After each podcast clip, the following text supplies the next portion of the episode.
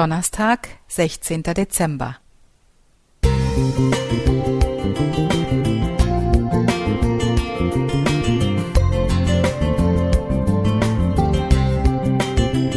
Ein kleiner Lichtblick für den Tag.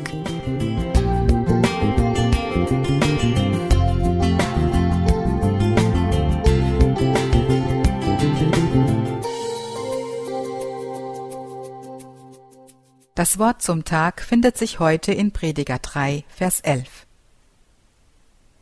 Er hat alles schön gemacht zu seiner Zeit, auch hat er die Ewigkeit in ihr Herz gelegt. Zwei Monate weilte Charles Darwin bei den Feuerland-Indianern an der Südspitze Südamerikas. In dieser kurzen Zeit behauptete er, herausgefunden zu haben, dass diese Menschen keine Religion hätten.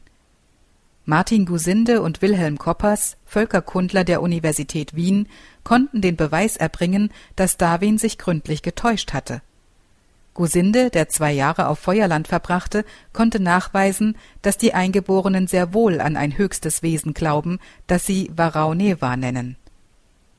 Die moderne Völkerkunde konnte einen solchen Eingottglauben oder einen Hochgottglauben auch bei anderen primitiven Völkern finden – Pygmäen, Buschmännern, Eskimos. Das Resultat dieser Forschungen ist eindeutig. Die Völkerkunde kennt keine religionslosen Völker, sondern nur verschieden hohe Entwicklungen religiöser Ideen. Damit wurde bestätigt, was schon die Denker der Antike wussten.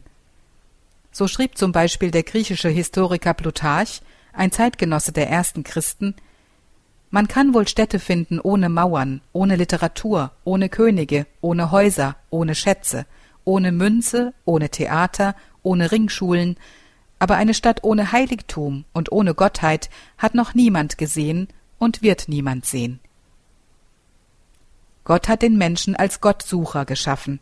Selbst wenn er an keinen persönlichen und überweltlichen Gott glaubt, ist der Mensch gläubig.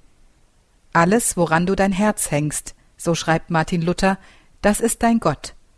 Die Nation, der geliebte Mensch, der Besitz oder wenigstens der Fußballverein.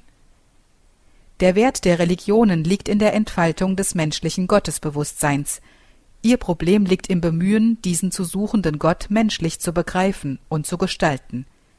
Aber der wahre Gott lässt sich nicht menschlich konzipieren. Mit wem wollt ihr mich also vergleichen? Fragt der Prophet Jesaja und verweist auf den Schöpfer und Erhalter als Gegenpol aller menschlichen Gottesbilder. Jesaja vierzig, fünfundzwanzig bis einunddreißig. In Christus ist uns dieser verborgene Gott, Jesaja fünfundvierzig, Vers fünfzehn, nahegekommen und hat sich mit seinem befreienden Handeln als Heiland erwiesen. In Christus, dem Herzen Gottes, findet auch alle Gottsuche ihr Ende, denn wer ihn gefunden hat, hat das Ziel erreicht. Johannes vier, Vers vierzehn. Ich will dieses Ziel niemals aus den Augen verlieren.